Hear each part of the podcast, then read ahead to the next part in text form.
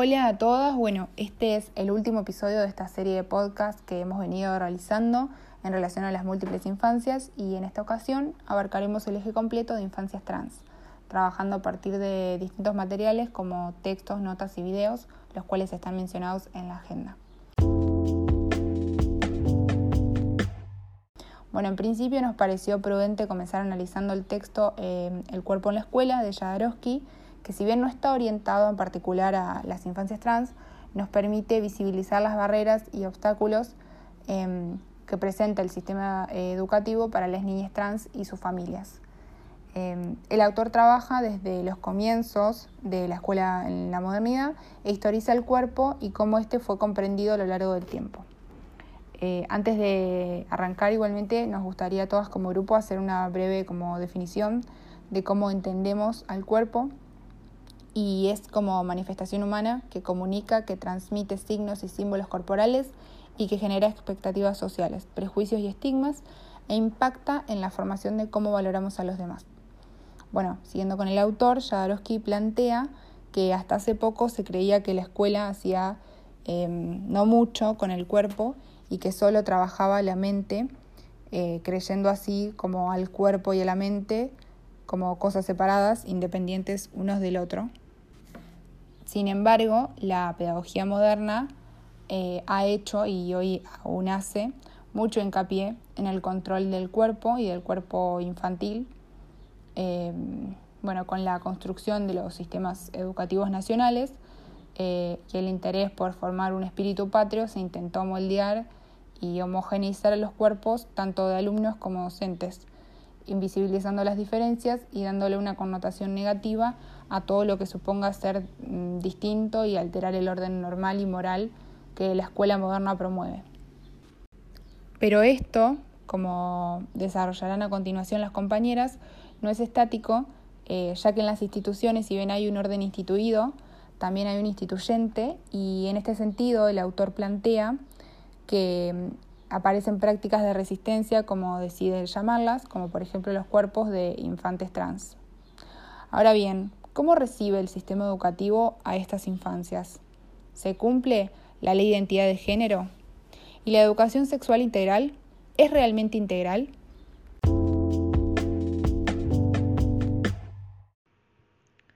Nosotras como docentes sabemos que la escuela, tal como las familias, tienen un rol fundamental en la constitución del sujeto. La escuela es la institución consagrada y encargada de realizar esta tarea. Ahora bien, también sabemos que allí confluyen múltiples discursos que muchas veces quedan de lado en el momento de la conformación del diseño curricular, pues, como dice Alicia de Alba, este es una era de lucha en la cual diversos grupos se disputan los conocimientos que son necesarios para formar el sujeto del mañana. En esta disputa, muchas veces, hay discursos que quedan de lado, que invisibilizan a ciertos colectivos. En este caso, a nosotros nos importa tratar las infancias trans.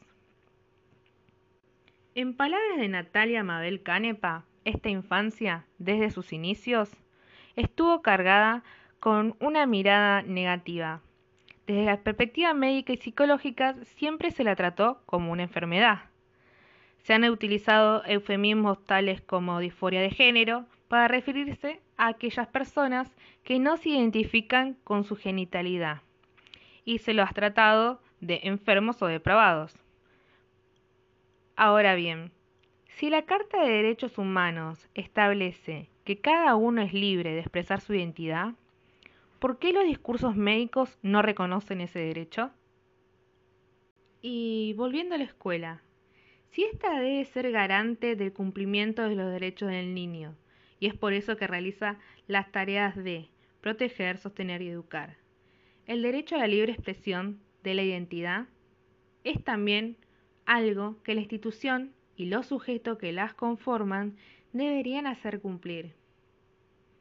Pero, ¿acaso eso sucede?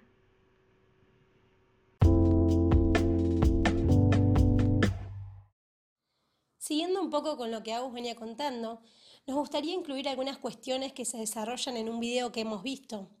Se llama La fábrica de los deseos del canal Encuentro y en él podemos encontrar diálogos en primera persona, vivencias de personas trans y de padres de niñas trans. Este colectivo de personas concuerda con que desde el nacimiento cada individuo se encuentra inmerso en este mundo binario y se le asigna un género determinado. ¿Es hombre o es mujer? Con respecto a esto, ellos nos cuentan que las identidades de cada sujeto se forman más allá de la genitalidad, más allá de lo biológico, y que el cuerpo no debería determinar quiénes somos, porque podemos ser diferentes. Las diferentes identidades transgénero no se identifican con el género que se les asignó al nacer y reafirman uno autopercibido. Y es a través de la expresión de este género que comienzan a construir y a atravesar el proceso identitario, que es un proceso de construcción continua.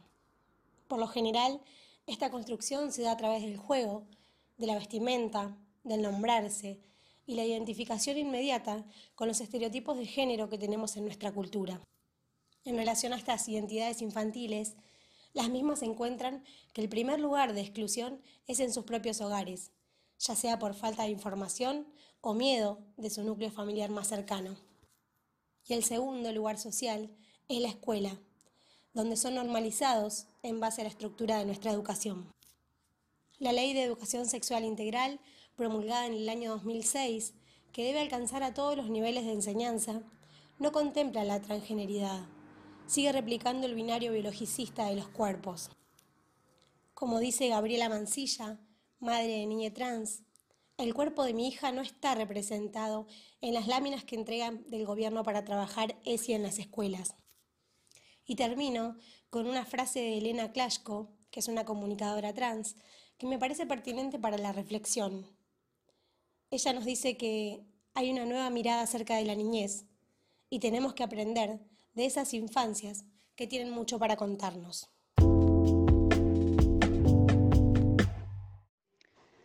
Bueno, después de haber escuchado a mis compañeras, me gustaría hacer una reflexión final en base a los tres ejes abordados a lo largo de estas cuatro semanas. Hemos llegado a la conclusión que cuando pensamos el desafío de descubrir las múltiples infancias que podemos llegar a encontrar en las salas, nos planteamos abrir la reflexión acerca de temas que no pudimos abordar en la carrera y que nos parecen de suma importancia eh, para nuestra formación como educadoras. Dimos cuenta que en las instituciones educativas hay múltiples discursos, cuerpos, sujetos que son dejados de lado y en su lugar se desea transmitir una concepción o idea de sujeto normal. Con este recorrido pudimos establecer una conexión entre estas múltiples infancias.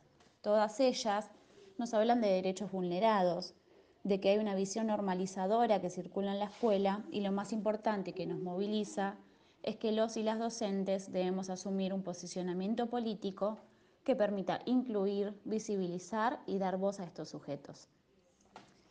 Este posicionamiento es el que habilita instalar estas cuestiones a nivel institucional para que colectivamente se produzca el debate y puedan surgir soluciones y provocar así algún cambio.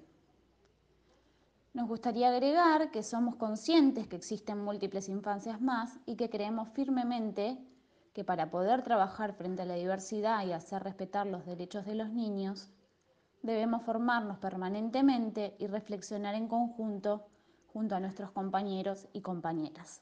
Espero que les haya gustado. Saludos para todos y todas.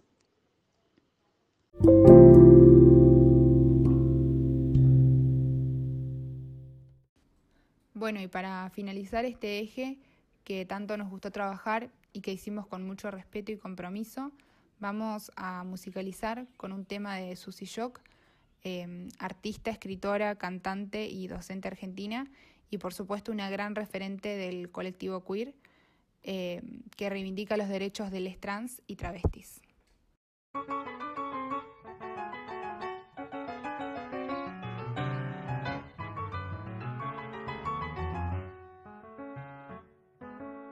Me pegaste una etiqueta antes de saber quién soy. Me pegaste una etiqueta antes de saber quién soy cuando me pusiste nombre, me condenaste a ser vos. Nunca podrás atraparme con una palabra no. nunca podrás atraparme con una palabra no. Una pluma no hace un ganso, yo solo quiero ser yo. Milonga Queen, soy lo que soy, si te gusta bien y si no, no. Si te gusta bien y si no, no.